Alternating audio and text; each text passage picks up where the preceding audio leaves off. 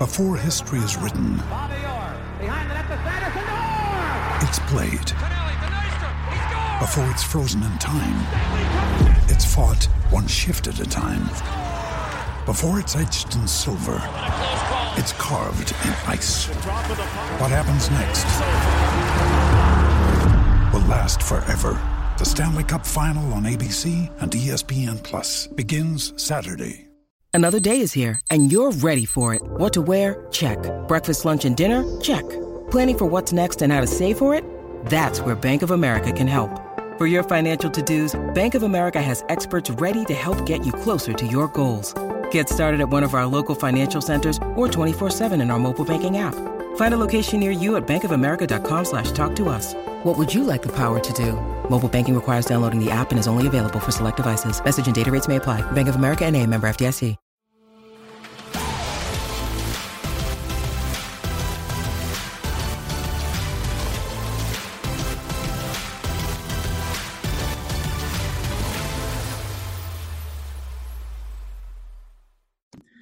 What's up, everybody? Welcome to the RotoGrinders NFL Weekly Preview. I'm Justin Carlucci with TJ Lasig. Another week of NFL action is in the books, TJ, and it was pretty crazy. How about that Arizona game? Yeah, it was really an interesting, interesting week overall. I mean, we had a a lot of chalk bust yet again, which we've had a couple times this week. We had some games like the Arizona game shoot out like we expected to, and my goodness, I mean, I, I can't remember, I can't remember seeing a hail mary that actually worked.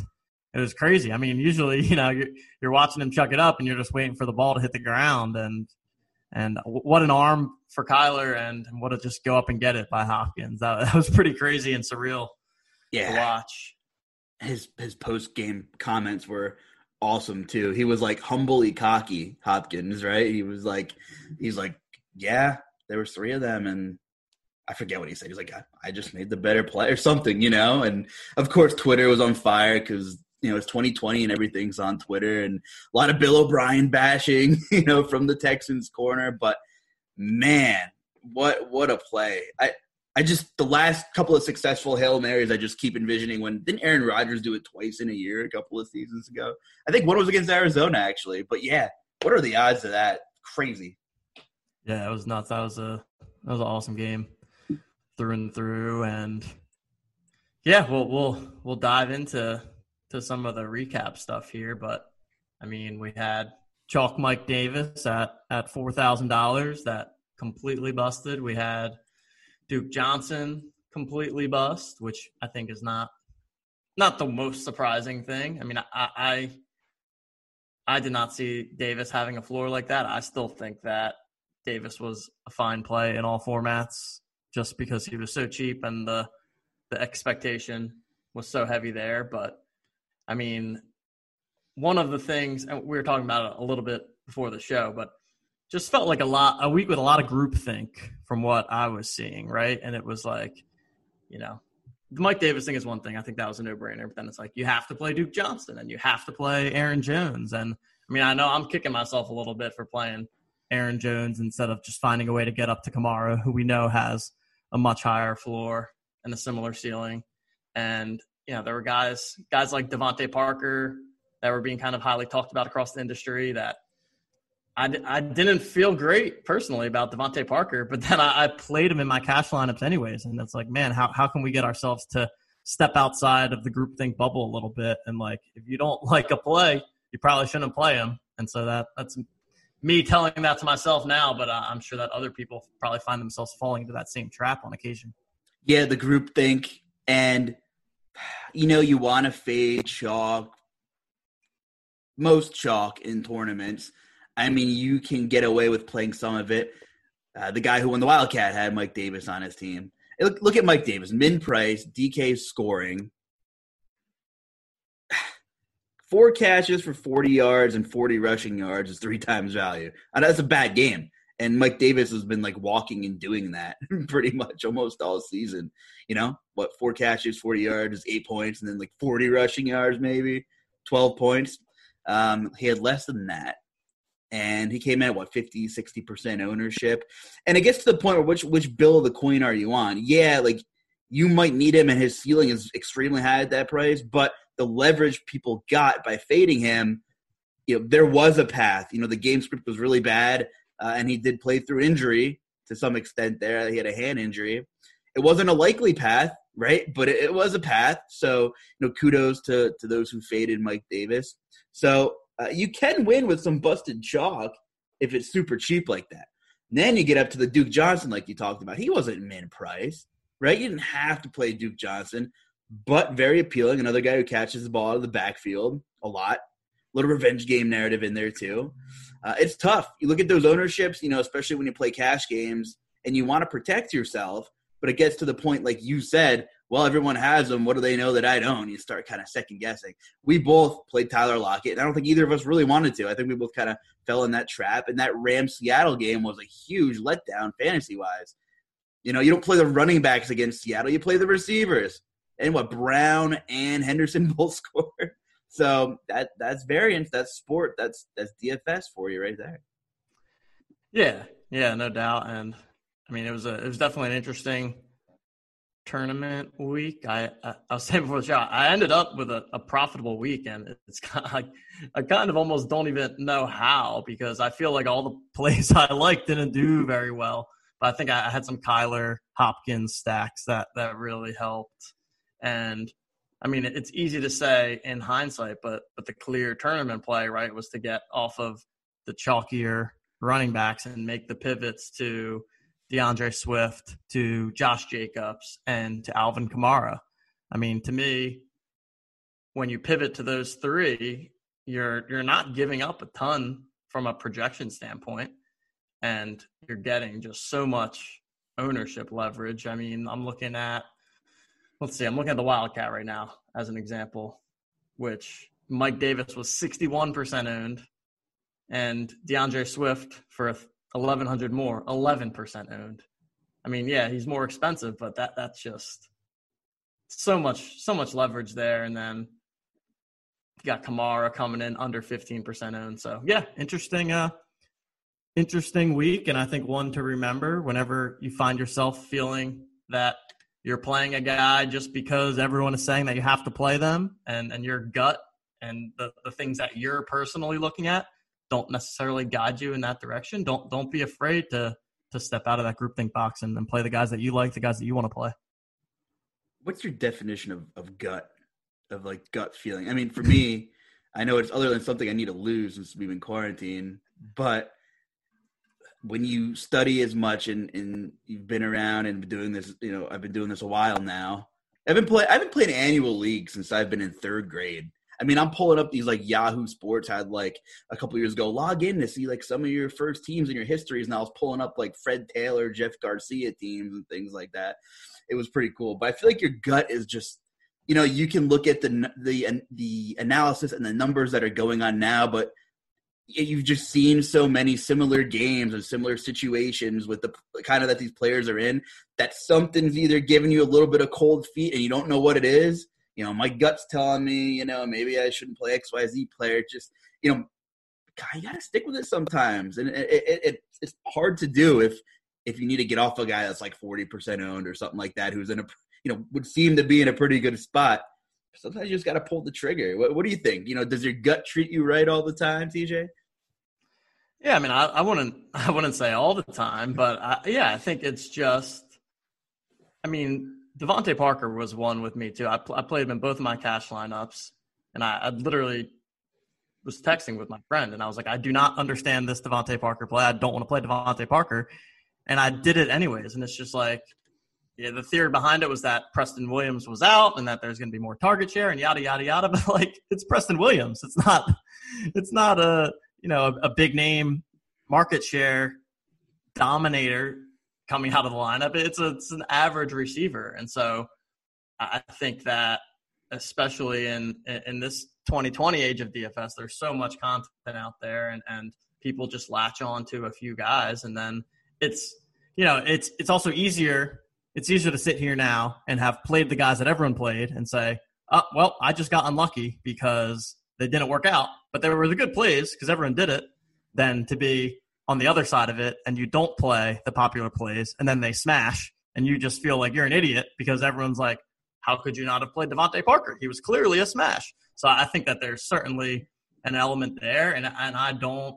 I thought that I was over that feeling, and, and I think that I've gotten much better about that, and kind of not having, thinking about that too much. But but clearly, it, it did impact some of my decision making, and I think it's something that store away and, and learn from it. And like you said, remember those situations. That, that's kind of where your gut comes from. It's like I, have been here before. I've done this before. I've played chalk Duke Johnson before, and he he got five points.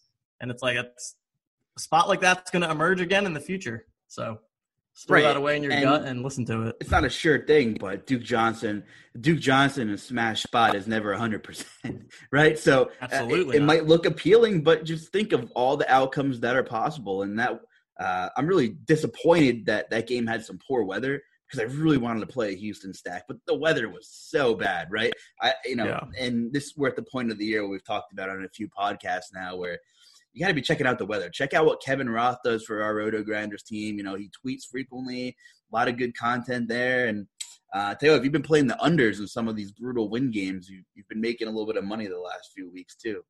So you know, good points there too. But yeah, chalk, chalk Davis, you know, chalk Aaron Jones. We'll put that behind us. The Cardinals game was crazy, crazy, crazy, crazy. A lot of swings on that last play. I mean, that last play alone for Hopkins was worth what did he get the hundred yard bonus on that last play too? Yeah, so, so, yeah. Wow, that was a whoa man, like a fifteen, 15 point play. points, I think. Yeah, and if you stack them with Murray, then it's uh, a huge swing. I'm sure a lot of people lost GPPs that didn't have them, and uh, maybe some uh, crept up there for the win on on one play, which is incredible. That game kind of yeah. lag, lagged at halftime too. TJ second half really took off. For sure, yeah. I I imagine that all of the GPP winners were probably not winning the GPP before that play, unless you happen to already be winning and have Hopkins. But yeah, I think a lot of a lot of money swung across the industry on on that one play there, which does doesn't necessarily always happen, especially a play like that that late. You know, there were still I think one or two games that were wrapping up, but that was pretty much the last play of the slate. Certainly the last impactful play. What if I told you the winner of the power sweep on DK, one you know the 153 max, mm-hmm. did not have Hopkins? Really? Kyler, held Christian Kirk, Snowflake, ran it back with Cole Beasley. Love it. Yeah, I saw Cole wow. Beasley popping up. Most of the ones I saw were were either Kyler or Josh Allen, and then Hopkins wow. and Cole Beasley. But but there it is. We talked about it on the pod last week, right? That, that taking the, the cheap, low owned piece from the popular game and Cole Beasley, that I mean, he he was it. Like great play. In that power sweep we just talked about, three percent owned. I mean, you throw him in there with the game stack, you know he's gonna be low owned, but he's correlated with with your Murray, your Kirk, your Hopkins, whoever you're playing there, and you get him at that extremely low ownership. So that is something that I'm going to continue to to use as a strategy in my lineups, and I think is a good, you know, a good piece for everyone. I'm glad that it. Uh, it seems like every week that that ends up happening. So it's about identifying who those pieces are and, and getting them into some of your game stack lineups. You want to circle the wagons on the Bills real quick? I will say one thing we know is that they just aren't going to run the ball this year, and if they do, it's going to be Josh Allen. So I mean, even when Allen, you know, Allen hasn't played well against good defenses. I don't want to slander your MVP pick here, um, yeah, that ship has kind of sailed at this point, but it was fun for like two weeks. But he's playing well against mediocre and bad defenses. Yeah, and he's running the ball. At, they just aren't equipped to to give it to Zach Moss or Singletary at this point. And you know, Diggs was good. You know, Allen was pretty good too, and real heartbreaker for Buffalo. Uh, John Brown finally healthy, and then they're just keep they're gonna keep throwing the ball. So I think all those guys are are in play. And you rewind the clock, rewind the clock like a year ago, and you're like there aren't three Bills receivers in play every week, never, right? But but here we are, and I think they're heading into a bye this coming week, though. Yes. No. Yeah, so I think it's a good transition into the next slate here because yeah, we don't don't have the Bills; they're on bye. We've got a really good, or at least fantasy good, Thursday night game for once, Arizona Seattle. So you have no no Kyler and no Russ on this slate, and then you've got the Chiefs playing on Sunday night So you have no Chiefs on the slate, and then you've got Rams and Tampa Bay, two other kind of potentially fantasy relevant teams playing on Monday night. So I think that that we're probably in for a lower scoring slate if I had to guess off the top, just because some of the more high powered offenses and more high powered individual fantasy players are not on the slate. And another thing that we may have that we chatted about brief, briefly is we may have 5,900 Jameis Winston at home against Atlanta if, if Drew Brees is indeed not good to go. Do we have official? Oh, yeah. He's already out. He's, so that's official. No Drew Brees. So Jameis Winston is probably going to be a, a pretty popular option to look at. Man, here we go. Yeah, minimum recovery timetable of two to three weeks. ESPN is reporting for Drew Brees. Of course, Sean Payton didn't come out and say who he's going to start yet between Taysom and Winston. But let's be real here. It's got to be Winston. So, what do you think? I mean, are we going to see a Winston shock week against Atlanta? It's it's very possible. It's very possible. 5,900 on DK. I will say on the flip side for tournaments, as bad as they are, the Falcons probably have the highest chance on the main slate of a pick six this week. Yeah, no doubt. I mean, yeah, I think I think Winston emerges as a, a chalkier play, and, and with and with good reason. I mean, there's a couple things in his favor. Number one, like I just said, a lot of the top quarterbacks aren't on the slate, so we don't have the option to play those those expensive dual threat quarterbacks, which is going to make people more comfortable paying down when there's less of these 40 plus DraftKings points upside guys on the slate. Number two, the matchup. I mean, Atlanta is one of the better matchups that you can get. Pretty pretty weak defense. Also a team that that obviously is a high powered offense, so expect a shootout there. One of the higher totals on the slate that we have is this New Orleans Atlanta game. And then third, I mean, he's not the best real life quarterback, but Jameis is a great fantasy quarterback because he'll just he'll just sling it. And I mean, he's got, you know, I think Jameis Kamara and then maybe Michael Thomas become pretty interesting stack options. And I mean, I think Kamara is probably going to be my favorite play on the slate. It'll be interesting because we'll have both Kamara in this spot against Atlanta and then also Dalvin Cook at home against Dallas. So at least we have to kind of make a decision there because it's probably not probably tough to play both without getting real thin. Yeah, a couple real high priced running backs over 9K. Uh, of course, McCaffrey, we don't know what's happening there, right? We do not. They're hopeful that he's going to play. And I mean, he's always in play too. But yeah, those guys kind of stand out head and shoulders above the rest in terms of high floor, uh, meaning Kamara and Cook, in good matchups, and uh, they'll carry ownerships, uh, I'm sure. But yeah, I mean, Kamara obviously strikes me as maybe the top play on the slate in terms of floor. You know, they want to win the game, and they want they want to run the ball uh, probably as much as they could theoretically with Winston. I mean, we know Winston's going to let it loose at some point. Um, when he was in Tampa, they just didn't have the run game. You know, we'll talk about the Bucs a little later, but yeah, I could see a huge day uh, in store for Alvin Kamara. Um, here we are. We're saying here comes the chalk. You know, hindsight's twenty twenty, right? But um, you know, he he's he's probably pretty safe in that matchup. He checks all the boxes. Atlanta gives up a ton of points to pass catching, running backs, etc. And um, what were your thoughts on Michael Thomas? I mean, he was, uh, you know, everybody was kind of looking at him as a GPP option. He had two catches, seven targets. You know, nothing, nothing really happening there. Yeah, yeah, still waiting to see him have his first big game of the season, and I mean, this this could be the spot, right? And maybe he comes in at a little bit lower ownership, and and he's maybe a pivot off of Kamara, going with the Jameis Michael Thomas stack, unless you wanted to pair all three together. But I I certainly have no problems looking to to go back to him. I mean, I, yeah, if I was the Saints, I'd be trying to get the ball out of Winston's hands as quick as possible, which could mean a lot of a lot of dump offs to Kamara, and then maybe some of the the shorter lower aDOT passes to to Michael Thomas and just seeing him rack up a, a bunch of catches. So, I mean, certainly think both of them are, are are in play, and then obviously I think we know the the story with the Atlanta side. We've got Julio Jones. Let's see what's the latest on Calvin Ridley.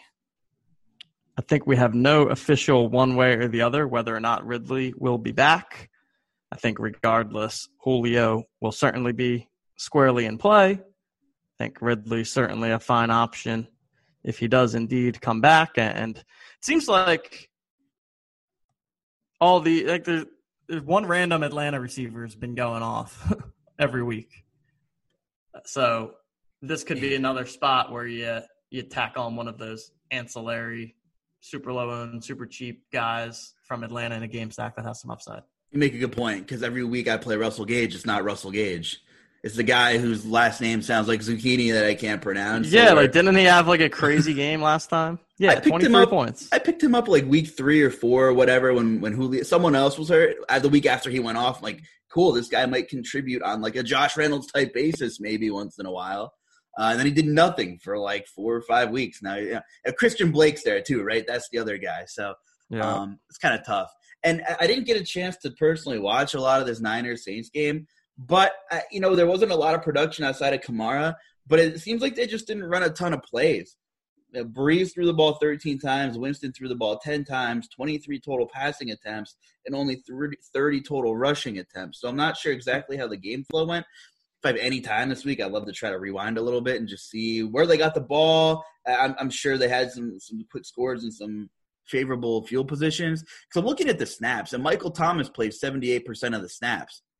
Uh, week nine, he played 55%. That's only a six snap difference, right? The Saints had a, a, ton of more plays in week nine than week 10. So I'm, I'm encouraged with the, with the field time we've seen. Um, you know, he was almost on the field the whole game. Looking at the other receivers here, Emmanuel Sanders, 58%, and then nobody else was above 40 at the, at the receiver, the receiving corps here. So you might think that, well, you know, Michael Thomas isn't producing, they're not looking at him. And yeah, we thought last week might have been the GPP spot.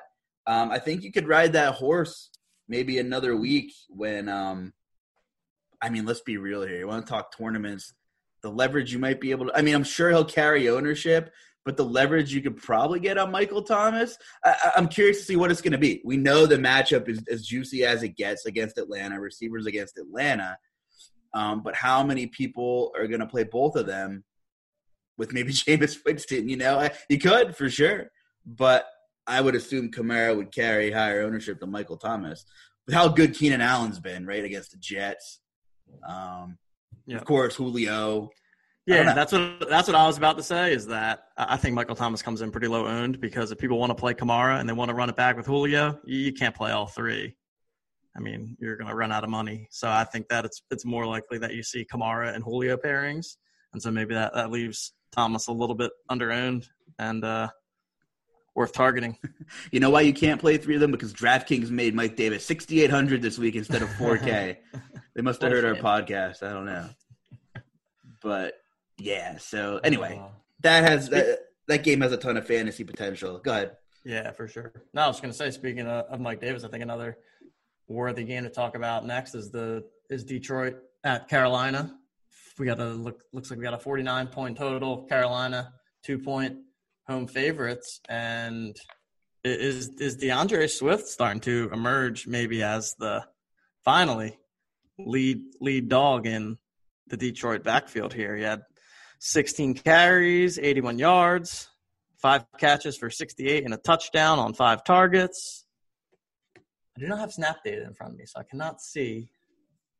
Doesn't seem the snap data is updated, so I cannot see how many snaps he played. But that's pretty good usage, and and he's been you know trending up in that direction. So I think that that he's someone to keep on the radar as a, a potentially lower owned tournament pivot. I'm looking at a third party for some snap data here and he played 43 snaps to AP's seven, and Kerryon Johnson got nine. So he oh, out touched yeah. them 43 to 16. So that was the first game Swift played over 70% of the snaps this year. So You might be onto something there. You, you might be onto something there. And you know, without Golladay, like maybe they finally realize, well, we can't just keep banking on Amendola and Marvin Hall to to help us out. And Marvin Hall caught a touchdown. Good for him.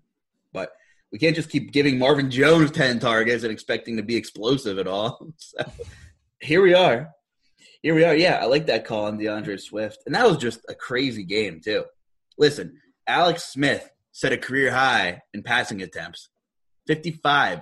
He only threw 50 or more twice in his career. He's been playing football since 2005, and that was one of them. And can we please talk about the 29 targets the last two games he's been feeding J.D. McKissic.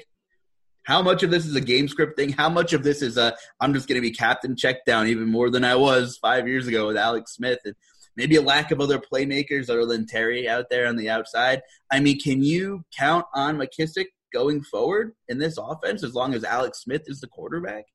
Yeah, it's it's a an interesting question. I mean, two, two straight weeks since Alex Smith took over with 17 DraftKings points on yeah nine and seven receptions, 14 and 15 targets. Wow, crazy. Yeah, I mean he's basically playing a receiver role.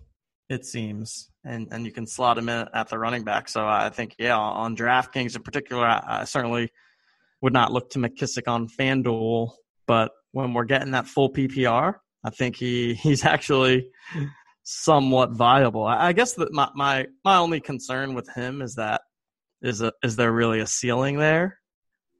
Like, is McKissic really ever going to get you twenty five points? I don't maybe, know. Maybe. but uh, maybe.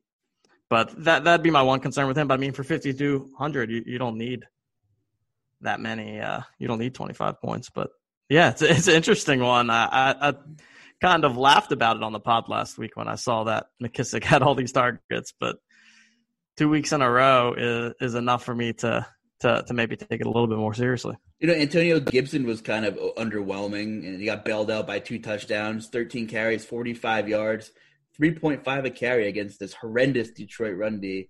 Uh, he did score twice, though. Uh, funnier stat line for McKissic, and maybe the offensive line is to blame. He had eight carries for six yards and a touchdown, but did his damage with those 15 targets, seven catches, 43 yards. So I don't know. It's possible if they start get. I mean, eight eight carries on top of 15 targets is 23 opportunities. I, I, I don't know. I mean, it's pretty hard to rush eight times for six yards in the NFL. Although Jordan Howard's pretty good at it, but I don't know. I'm interested. If he's under 6K guess kind of a poor D, I guess I'm interested. But like you said, ceiling, I don't know. But man, it's just a strange offense right now, right? We never thought we'd be seeing Alex Smith uh, playing this year, probably. That good for him. I mean, awesome story there. Um, anything else on Detroit here moving forward? No, no, I think with Detroit, it's really just uh, just on Swift there for me until until we have Golladay back into the picture. But the Panther side, there's got to be some interest. Panther there. side, yeah. So Panther side, always interested in the Panthers. Obviously, the running back situation is going to completely depend on whether or not McCaffrey comes back. I think that if McCaffrey does play, he becomes a great tournament pivot off of Kamara and Cook because I expect Kamara and Cook to be the higher end of uh, of the 9K plus running backs.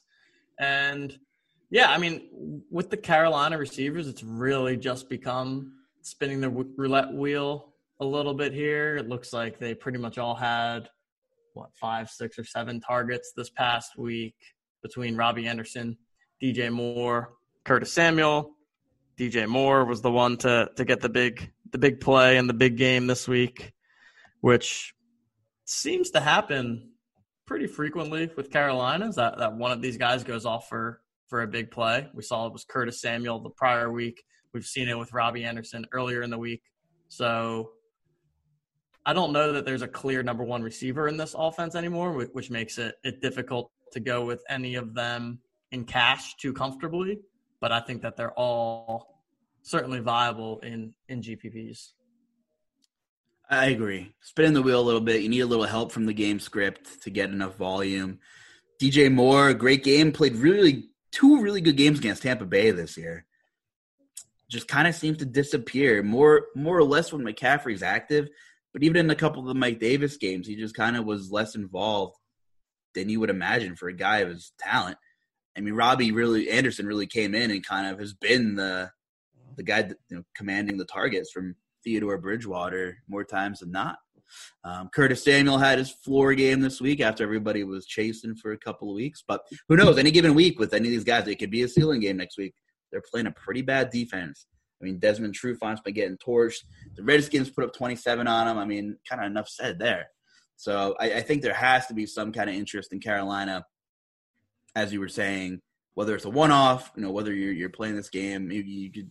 I can't fault you for wanting to stack it in some dimension, or maybe like a secondary correlation might be better with your lineup. Whatever you want to do, I think you're right. This is a pretty good spot for some exposure. And I, I love the the McCaffrey kind of pivot off of that ownership because you know he came back from injury and he played a lot. They were like, "You're you're going in there, man. You're you're you're, you're playing your almost typical role here." So I'm with you on that with you on that. Um, where do you want to jump to next? Let's see here. Like you said, not a lot of kind of 50 plus totals. Um, the Thursday game is huge. Wow, the Chiefs 57 total. Chiefs Raiders on Sunday night football. That'll be fun. Um, and of course, the Buccaneers rolled, and they are on Monday night football. And man, we should have thought about this a little less and played an angry Tom Brady, right? I don't think anybody talked about him. Really nice game. I also don't know who Ronald Jones is sleeping with in that organization to continue getting all these touches. 190 plus yards, 98 yard run. Okay, kind of spinning the wheel with with who's going to be the lead back in Tampa Bay now too. Right when you want to trust Ronald Jones, Fournette gets the looks. Right when Fournette looks healthy and you know Jones fumbles or this or that, you know they just give the ball back to Rojo. So I, will pass on that situation. I'm really glad they're not on the main slate for now. Yeah, I agreed with you there. We we, we certainly did have an angry Tom Brady and put on put on a, a solid solid showing for sure. I mean, I think another interesting fantasy game Speaking of Tom Brady, going to his former team, where we have Patriots Texans. Yeah. 48 point total. New England, two and a half point favorites on the road. Wow. I think that, I think that, uh, you know, some Deshaun Watson stacks yes. should certainly be in play this weekend. And I think that he'll probably be a, in contention as a cash game quarterback too if you don't want to go with the Winston route, Deshaun Watson at 6,500. That obviously, you know, if, if you're if you're looking at the game log, don't worry about last week. We already talked about the weather. I think that, that you can kind of write that off. But prior to that, I mean, he's pretty much showing a, a 24 point floor since earlier in the season. He has some of the easier stack options, being that you can go to either Fuller or to Brandin Cooks. Um, is uh, I'm not sure if we're going to have Duke Johnson 2.0 this week. Yeah, David Johnson's on the IR. So, you know, if you want to go back to Duke Johnson, let's see. He's at 5,400 this week. Probably be one of those spots where, where nobody really wants to play him because everyone got burned by him last week. And then on the New England side of the ball, Jakobi Meyers definitely has has my interest. He's gotten 10, 14, and 7 targets in the past three games. Uh, just think that that he's emerging as as Cam's go to guy, and he apparently can throw touchdowns too. How about it? The thing that stinks about this game is New England wants to be this power run team when Damien Harris is healthy. So I think you know where we don't see that total over fifty is probably because they're gonna, they want to chew. The only way the Patriots are going to win games if they chew up enough clock, right, and kind of play the way the Titans did last year when they were kind of know, beat, rolling through New England and you know sticking it to Baltimore. So that kind of really stinks from a like a game a game perspective because you know the clocks can keep running and fantasy sports is all about opportunities. But yeah, I mean Duke Johnson averaging 15 carries over his last two games and didn't really put up a nothing to write home about either of those two games. The weather was really bad in Cleveland's game against Houston, I'm kind of willing to just totally throw out that box score. And I'm totally willing to throw out most of the box score last night between New England and Baltimore. I think Bill Belichick turned up the uh, Buffalo Wild Wings sprinklers on that last drive of the game. I mean, there was like no chance for Lamar, and um, you know we could talk about that briefly later, but. You know, that's who New England wants to be. You know, Myers commending a lot of the targets. He has shown a good rapport with Cam Newton. They brought in Isaiah Ford, and uh, he didn't play a single snap. And N'Keal Harry, I'm not even sure if I saw him on the field. I don't have the data in front of me. But yeah, I mean, I, I'm interested. And Houston's pieces with Watson are are fairly affordable, and they probably will be for the next couple of weeks. They've been pretty cheap all year. We talked about Brandin Cooks. You know, you said he flopped his chalk week earlier this year, and he's been pretty good ever since. Um, led the team with eight targets. Well, so did Fuller, eight and eight. Uh, both had eight targets against Cleveland. And uh, I like that Houston uh, stack is sneaky, you know, even though New England wants to chew up a lot of time and, and kind of be that power run team. So I do like that uh, for tournaments, especially going back to Duke Johnson. With all those high 9K options you just talked about, who's going to play Duke Johnson?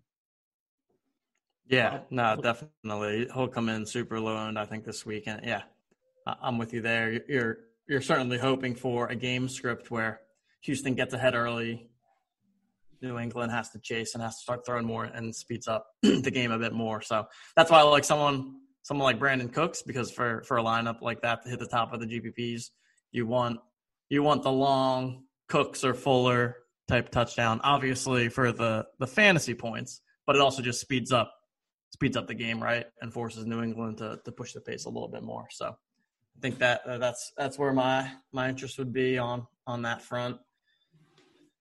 There's another another game over 50 points is the uh, is Green Bay and Indy, which is an interesting interesting one.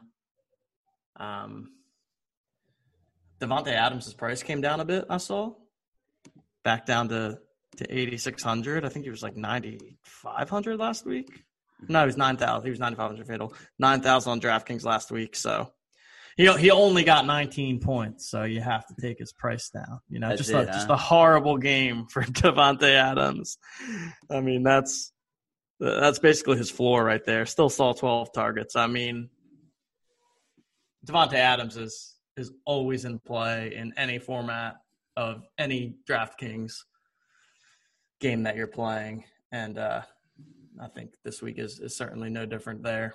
Agreed. And I think just off first glance, you might actually get decent ownership on him. I'm not saying he's going to come in under 10, but, you know, in the teams maybe, which is fair. Just with that Atlanta New Orleans game and Keenan Allen being so good against the Jets, you know, Scary Terry doing his thing, just looking at some of these names in some pretty good spots. The Carolina guys, you know, have some ownership too. That I don't think we're going to see Adams pushing, you know, 25%, especially people are going to pay for Kamara in that smash spot too. Um, and Indy has a pretty good run D. You know, uh, they might you know, funnel a run, make Green Bay throw a little more. Uh, they're just a solid defensive unit, you know, as it is in general. But hey, Green Bay playing indoors, Davante Adams, I- I'm fine with that. I like him for the tournament play a lot, actually. Yep, agreed. And I'm not even like I, like Aaron Rodgers this week, which is not something I've I've been saying because I've been talking about the dual threat quarterback options when you're paying up. But since we can't pay up for any of those, I mean, uh, obviously we have Lamar Jackson there, but I mean, I, am I'm just not really interested. Lamar just hasn't quite been what he was last year, so I think I'd rather, you know, I like a Rodgers, Davante Adams stack, and then and then there's some guys you can run it back with on the Indy side. I mean, Pittman, I think is interesting to me. He had a little bit of a of a breakout spot in their last game where yeah eight eight targets, seven catches, 101 yards. They also handed it to him on a rushing attempt once, so seems like he's becoming more and more involved over there and you know T.Y. Hilton just hasn't hasn't been doing a ton, so I think we're seeing a little bit of a of a shift in the who, who's the alpha receiver on the Indy side of things they say narratives aren't real. But on his birthday, Nyheim Hines went for 28 and a half DraftKings points. So I think people might chase him. I, don't know. You don't know what's going on here. Like, you spend your first round pick on John Taylor. Jordan Wilkins stinks. Um, and Nyheim Hines was, I mean, he balled out. He balled out. But on the flip side, if the Packers get ahead in that stack you're talking about, you know, Hines is going to be the guy you would think commanding some of the targets out of the backfield. So another guy who whose ownership I'm curious to see, you know, if people are going to chase him. I mean, last two out of three weeks, he scored over 20 DraftKings points. Um, yeah. he's, he's had multiple touchdowns in two of those games, though, which we know isn't going to happen regularly. But it, but it's a thing, you I know. Mean, but I mean, but that's the upside you're looking for, right? I mean, that kind of it's kind of what I was saying with the McKissic of like, ah, like McKissic might have a really high floor, but does he really have that upside? Whereas Hines, yes, he, he doesn't have a floor because he could completely get game scripted out, or I don't know. It seems like Indy sometimes flip a coin in terms of who's going to play running back for them on a given week. But I mean, I, I actually I love that call, and now that yeah, I mean, I, I am very interested in Rodgers Adams, Stacks running it back with either Hines or Pittman I think that that will hopefully be pretty contrarian too. I would imagine. Even though the game is a high total, I still think that it's not going to be the it's not going to be super popular. I agree. People really like this Indy defense, right? The media talks about it, you know, it's a thing. So I think you kind of uh, mixing that perception. And Rodgers' price is down 900 after torching the Jags just because he's playing a better defense. Is that what it is? You know, he's seven K. He was seventy nine last week. Yeah, that's what I'm saying. He's at seven thousand. I mean, look look at his last four games: 29.4, 31.9, 23.5, 27.3. Like he's smashing, except for the game at Tampa Bay. He's right, absolutely right. smashing this year. Here, that's that's the problem. They're the best defense by far, I think, on that game yeah. log. I mean, Minnesota, Detroit, nope. New Orleans, eh, nope not really good in the secondary. I mean, they funnel the run. Atlanta horrible. Tampa Bay, although the last couple of weeks Tampa Bay has looked a little confused, but they were pretty much on fire the first month and a half. Mm-hmm. Houston, you know, Rodgers lit up Houston. Minnesota again. The Niners are so injury prone. The Jaguars stink. So have we seen Rodgers play against anybody formidable other than um, Tampa Bay, and I'm just playing devil's advocate here. Totally just playing devil's advocate here. No, it's a great, it's a great point. Yeah, he has had a ton of good matchups and is and is destroying in those good matchups. So that that could very well be uh be the case. I think that's a good a good call out. And we could also backtrack just ever so slightly because I'm just I know we're just having a conversation here, but you know, you know look at that Houston game and Cam Newton, 6,200. I mean, Houston can be ran on if it's not going to be Harris.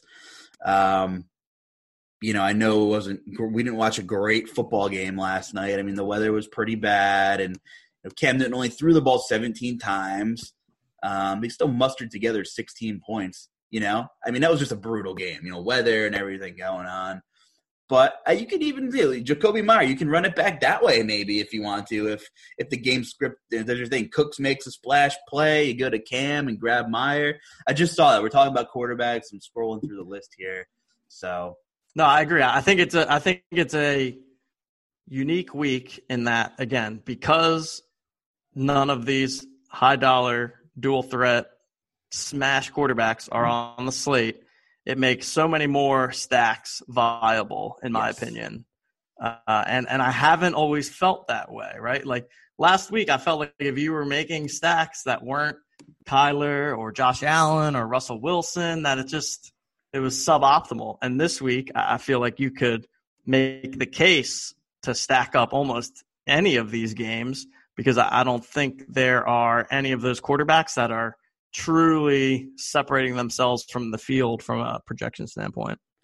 Right, and not a ton with that super rushing upside um, that we're talking about here. Also, Teddy Bridgewater, Matt Rhule said he's hopeful Bridgewater can practice Wednesday. So I guess that's just something to keep an eye on uh, injury wise.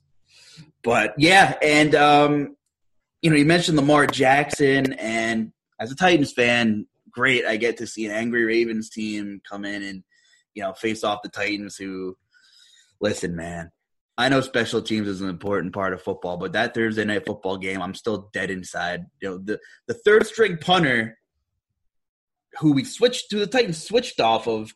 You know, the the second string punter came in last week, played fine because Brett Kern is on the IR making a tackle. He got hurt, and um, wow, I've never seen just special teams meltdown kind of gift the Colts that game when Nyheim, Nyheim Hines went off on his birthday. Um, so uh, that being said, the Titans have just been. out. it's a schematic thing with their defense.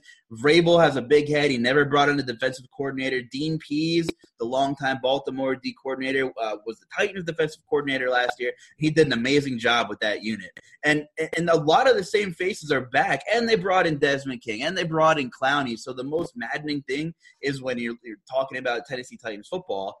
And this is a six and three team who I'm just bashing right now is schematically they're just doing the whole giving the corner, uh, giving the receivers eight to ten yards off the line of scrimmage every play.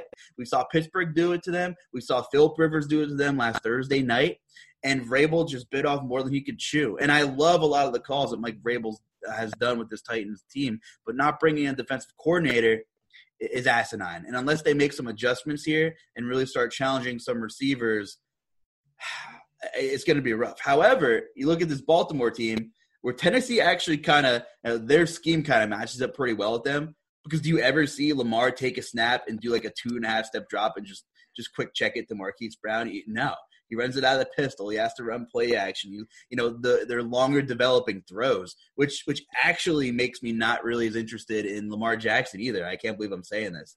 So I'm really curious to see, you know, if the Titans actually make any adjustments.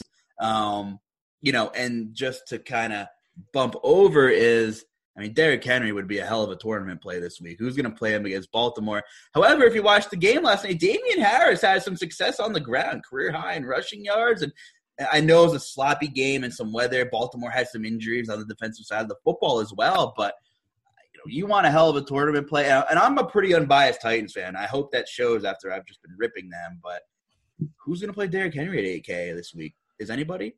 I mean, are we talking like five to ten percent Derrick Henry, maybe? Yeah, I think I think closer to five than ten. I just think with with Cook and Kamara. So yeah, and, and I mean we've talked about it before. It doesn't matter with the matchup. Like if Henry Henry's gonna either score his ninety yard touchdown or he's not. Like I, I don't think that that's necessarily a matchup dependent thing, and that's that's what happens when Henry hits a ceiling. So I think that is certainly viable. I, I would probably save him for larger field stuff, but I, I think that's certainly there. And yeah, I mean, Baltimore is just tough for me to to evaluate, and I I really don't have a ton of of interest in them. You just never know. I mean, Willie Snead two touchdowns. Come on, when, when does that ever happen? And Baltimore used to be tough for me because the whole offense used to just be Lamar. And so I used to love playing Lamar, but never knew who to pair him with. But now that Lamar has even been taking, I think, a clear step back this week, it's just I'd rather I'd rather target other spots that are are maybe more more predictable and have more of those condensed target shares where you kind of know where scoring is coming from and he's had to throw more. And how many how many primetime games have we seen Baltimore on this year where he's just missed a wide open Hollywood Brown or the ball was just behind XYZ receiver who you know could have been a game changing play. You've seen some of these things. Um, you know, be more of an issue than they were. And maybe the league is catching on to him a little bit. And he just makes some unscripted plays we've seen last night that are just still breathtaking. Still breathtaking. And people are very quick to say, well, Kyler's a sure thing more than Lamar Jackson. You know, it's pretty funny, you know, what the recency bias is here. And Kyler's incredible. They're both incredible. I think Lamar Jackson will figure it out. You know, there was just a, a strange game. But I really am not as interested. You know, we are talking about playing Lamar Jackson last year, all year naked in cash games, right? You can just lock him in. Yep. But uh, it's a combination of a lot of things here. Like you said, taking a step back, maybe mentally a little bit, and the other teams are catching on and he, he doesn't have a ton of help. Yeah, they got three capable running backs. And Marquise Brown is uh, I wouldn't call a possession receiver.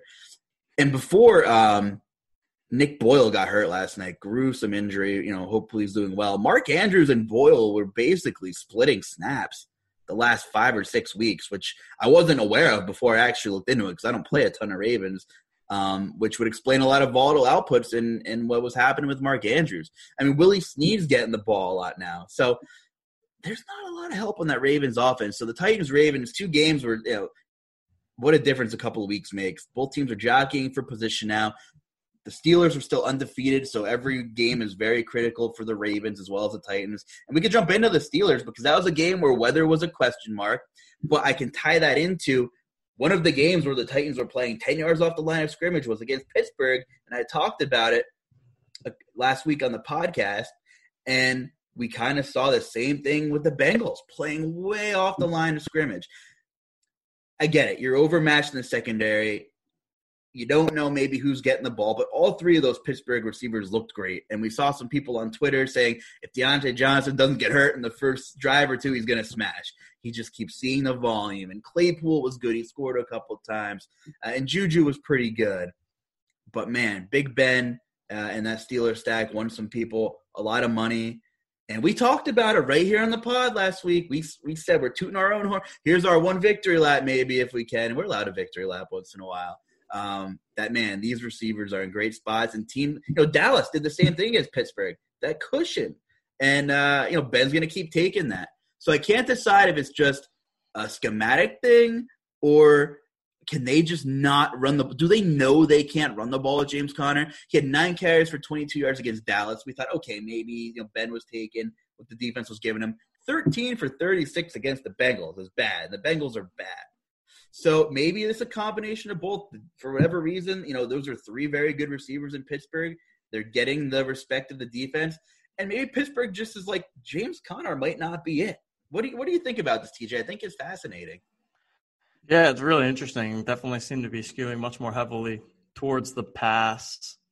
And yeah, Connor just hasn't really flashed much of anything so far this season. I mean, the last two weeks he's he's barely getting the ball 10, 15 times. So not yeah, you would you would think okay, Pittsburgh 10 point favorites going into Jacksonville. Great spot for James Conner, but I'm I'm certainly not dying to click that button and I, I probably won't to be honest for 6600, but on the flip side, yeah, like you said, I think Pittsburgh passing game, another one that, that that's in play here. Ben has shown some upside. You can pair, you can double stack him. Uh, good options to uh, at least a good option or two to run it back. On the other side with Jacksonville with DJ Chark, I think would be probably my favorite one. We we've seen him have some of that upside as well. So yeah, I mean, it seems uh, Pittsburgh are a good team, right? And it seems like they're just they're going to do what's working. They're going to do what's what's most efficient for them. And right now, that's throwing the ball with Ben, and they're they're they're doing pretty well with that. So I think Diontae Johnson, like we said, whenever he doesn't get hurt, he seems to find his way to ten plus targets and has had a quite a few big games.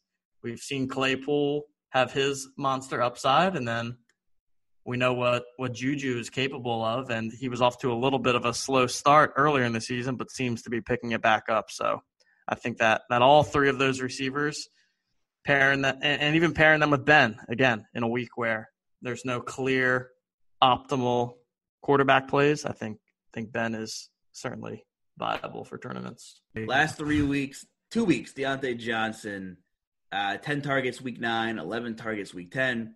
Claypool, 14 targets week nine, 11 week 10. Juju, seven targets week nine, 13 week 10. I mean, we just haven't seen all of them when they're all healthy together a lot right? Because Diontae's been knocked out of a couple of games. Juju, I think, missed a game, which I think is interesting. However, if you look at the air yard market share, week 10 against the Bengals, Claypool dominated 41%. And yeah, Diontae saw a ton of volume, but he was down there at 26%. And then there's Juju at, at 19%. And dare I say, I never thought I'd be saying Juju would be the third fiddle in a Pittsburgh offense in 2020, but he pretty much is. Week nine, when everybody was healthy as well, Claypool, 39% of the air yard market share. Diontae, 21%. Juju, 15%. So, wow. I mean, we're seeing Diontae get these looks at the line of scrimmage. Maybe actually Ben is kind of one of those like pass options where he sees the, you know, he's one of those few quarterbacks in the league where the OC's like, do what you got to do. And if you see that corner given a 10 yard cushion, you can pass out of a run play. And he's getting a lot of the, you know, his, his yards after catch is very impressive, Diontae Johnson. Um, he's always running for his life. Maybe that's why he's always getting hurt. I don't know, but I guess I think we're in agreement that you know these guys are all very viable. It's tough to pick between them. You can stack them. Um, but I just it just seems like Juju's the third fiddle there. We've seen all this data now, right? If they're all healthy. Yeah, yeah, it definitely seems that way. So I, I I'm fine leaning towards Claypool and, and Johnson in those Pittsburgh stacks. Surprising, but sometimes we have to have a, a short memory. And just because Juju was the number one option last year does not mean that, that that's the case. And I think we have, like you said, a large enough sample at this point where I think that that's just the the 2020 Steelers offense. Got a couple minutes left here. Get on over there to RotoGrinders. Our premium tools are awesome. Check out TJ's GPP article every week. Lineup HQ is amazing. Our optimizer is fantastic. Everything you need right at your fingertips. Um, I love how it shows all the team totals on Lineup HQ too. And you know, for people looking at, at Vegas totals, you know, it's important to look at these specific team totals as well because you might see that 47 and a half with the Pittsburgh Jacksonville game we just talked about. But realistically, Pittsburgh is expected to put up a lot of points, as many, if not more, than some of these teams in the 50 point total games.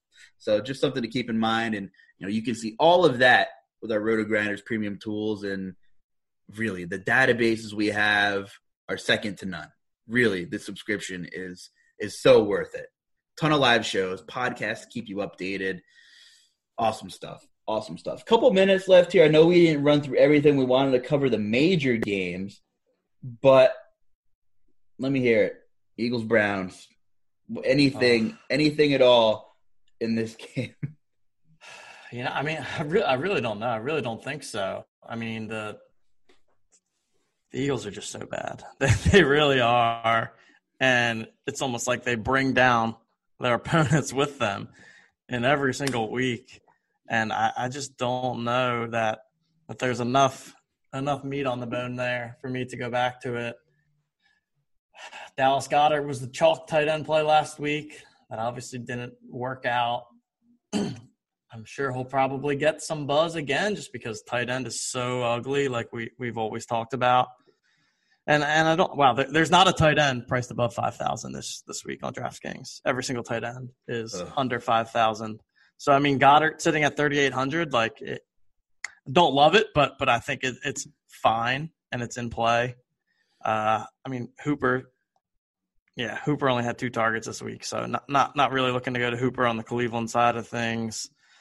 Um, and from a, a, a running back standpoint, I think Miles Sanders is still fine. I think that he's probably the the one bright spot that that we've seen on the Eagles side of the ball, but and it does have a 48 total so maybe i have like a reverse bias going here of like can't play games with the eagles in it but it just seems to me to be a, a bit of an ugly spot and i will likely not be targeting it as one of my favorite games. I don't i don't mind hooper. I'm kind of willing to throw that game out. Um kareem hunt? I don't mind kareem hunt. Yeah. You can play kareem hunt. How about Nick Chubb going down at the one yard line for everybody that rostered him last week to yeah, to run out the clock? Yeah, you can play either of those guys. I think. Though I, I mean, they'll, they'll both be pretty low owned on this slate. Like yeah. you, you, have a hard time picking between them in a good matchup. But how about in a in a like mediocre matchup with a ton of other good options? I mean, yeah. we're talking about five percent probably on both of them. If I had to guess. Yeah. Yeah, it's funny. They they both had 20 DraftKings points last week, so they, exist. you know, while, while it's not ideal to have a, a timeshare, it's I think there there is enough ball to go around for for either of them. Obviously, do not play them together. That would be very bad. Uh, but I can think you can play either of them in a tournament. Agreed. Agreed. Another game here. Just keep an eye on Drew Lock. I don't know if he's going to play this coming week. I haven't seen an update. As Tua, uh, he's been three and zero oh since he took over in Miami. He's going to travel to Mile High at another big test. Um, I don't know if there's a lot in this game that appeals to me fantasy wise, other than potentially the defenses. But uh, kudos to Tua and the Dolphins for for getting it done. And boy, did Drew Lock look absolutely horrible last week. Picked off four times. The Raiders had pretty nice field position for most of the game. They scored 34 points. I believe it was a 34. And Derek Carr didn't have to do a thing. Didn't throw a single touchdown in that game. So the Drew Lock experiment is it's something. I'm not sure what it is, but it is something. I don't know if we're going to see him, um, but you know that Dolphins defense has been playing much better. The personnel is finally healthy, so if Drew Lock's out, or even if Drew Lock plays, that Dolphins D might carry a bit of ownership. So um, I know we didn't talk about the Jets Chargers much. You know, you figure you'll see some chalky stuff on the Charger side. You know, Keenan Allen, you know, Herbert's obviously in play. We talked about the quarterback situation this week, and Herbert's been very good. Um, you know, Vikings Cowboys is one of the later games. We haven't seen the result of that Minnesota game. We did briefly talk about Dalvin Cook. Um, so anything on any of that in a nutshell, give me like your quick hitters on any of that. And are you considering playing Zeke at 6,500 and any in any alternate dimension? No, I'm not. I'm really not going to play Zeke. I think really the only thing that interests me in the Minnesota Dallas game is the Dalvin Cook thing. I think that he's a lock. You can pair him with the Minnesota defense. I think that's a nice little mini stack there. On the Charger side, I think Kalen Ballage is like a real thing. Justin Jackson's now out and will be out for a bit, and they really just don't trust Josh Kelley, It seems. I mean, Ballage had 18 carries, went for 68 yards, also had six targets. So he, he's almost playing a little bit of a or working his way up to to a workhorse role there. So I think that Ballage could actually he might end up being chalky ish at 5600. I'm not 100 percent sure on that, but uh, he stood out to me. So I think Ballage, like you said, any of the Chargers are really good play. Ballage in the Chargers defense, interesting mini stack there as well. Obviously Herbert, Keenan Allen, certainly good plays as well. The Jets, I mean, I don't really want to play anyone on the Jet side. Like you can throw Mims in if you want to because he's probably close to minimum price, but like, what's he going to get you? Ten points? I, I don't know. I, am not really interested in in stacking too many Jets, but I'm fine stacking against them. Maybe that would be one of the few cases where if you don't want a game stack, I, I don't hate it, but at the same time, you might as well throw in like a 3,500 Mims just to have that correlation, and then give yourself room to pay up for the studs in the rest of your lineup. So that'd be my thoughts there. And yeah. Kalen Ballage revenge game. Revenge game. Jets oh, cut him like a month ago. pair, pair him up with the Chargers D. There's your correlation, man. Pair him up. Boom.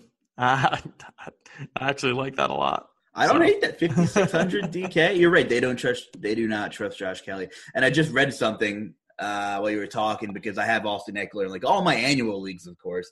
I think they expect him supposedly back week 12. And we'll see about that. But Ballage week might be short lived, and he'll probably carry a, a, bit of ownership, unless some other value. I will see. Maybe not, cra- probably not crazy ownership because he has Kalen Ballage. He's not like Mike Davis price, 4K from last week.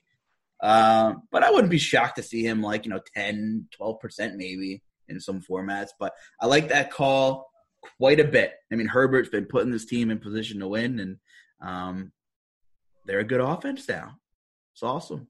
TJ, anything else before we get out of here and wrap up? Do you have any prediction for the Cardinals Seahawks game you want to throw in there for this coming Thursday? Oh yeah, that should be that should be a fun one. Fifty-eight point total. Um, Seattle's favored. I think the Cardinal. I, I think the Cardinals are going to win though. I think that I think Seattle's a little overrated. I think that, that we got caught up with the the shiny object of the the Russell Wilson cooking, and I mean they just can't seem to stop much of anyone. And Arizona coming off of the the big Hail Mary win, I, I like the Arizona side there. But it should be a fun game to watch. Finally, finally a fun Thursday night football game. I feel like we've been getting a bunch of junk there. So that's my Thursday night take. And yeah, just overall thoughts on this slate. I think that because of the lack of the, the high priced quarterbacks and because of two of the, the most expensive guys Kamara and Dalvin Cook being in such great spots. I think it's a great week to differentiate your stacks and play some, some maybe even some cheaper stacks and then be able to fit in some of the the chalkier, higher priced running backs just because I, think that they're such a smash. So that'd be my again, my, my Monday morning general feel for the slate, and it should be a, an interesting one. Couldn't agree more. Couldn't agree more. And just scrolling through, I guess Golladay is just listed as questionable as of now. Um, but that's definitely something you want to watch too, in a pretty a decent game environment with Carolina. So, yeah, I mean, with with some of these smash spots, you know, Kamara and a lot of people are probably going to play Jameis Winston if he's announced a starter. That uh, the ownership projections, which you can find at rotogrinders.com with a premium subscription, uh, is going to be fun to to analyze as the week moves on. There'll be a lot of great pivot spots this week too. So you know, keep an eye on the rest of our team, the RotoGrinders crew. Bunch of live shows this week as usual. You know, before the Thursday night game, you know, Sunday morning the guys do a good show uh, for a couple hours and always great analysis. You gotta love it. You gotta love it. TJ, what is your content schedule like this week, and where can people find you on Twitter? Yep, can find me on Twitter at TJL5124 DFS. Be coming out the GPP article on Friday, and we'll also be continuing to do my my golf content for these remaining tournaments after uh, a fun Masters weekend. Awesome stuff. Awesome stuff. Hit us up on Twitter. You can follow me at the J Carlucci. What do you think of the podcast? Please subscribe, like it, give us some feedback. We want to hear your thoughts. So, hope everybody has a good week. Stay well, stay healthy. And maybe more importantly, good luck this week in DFS. Take care, everybody.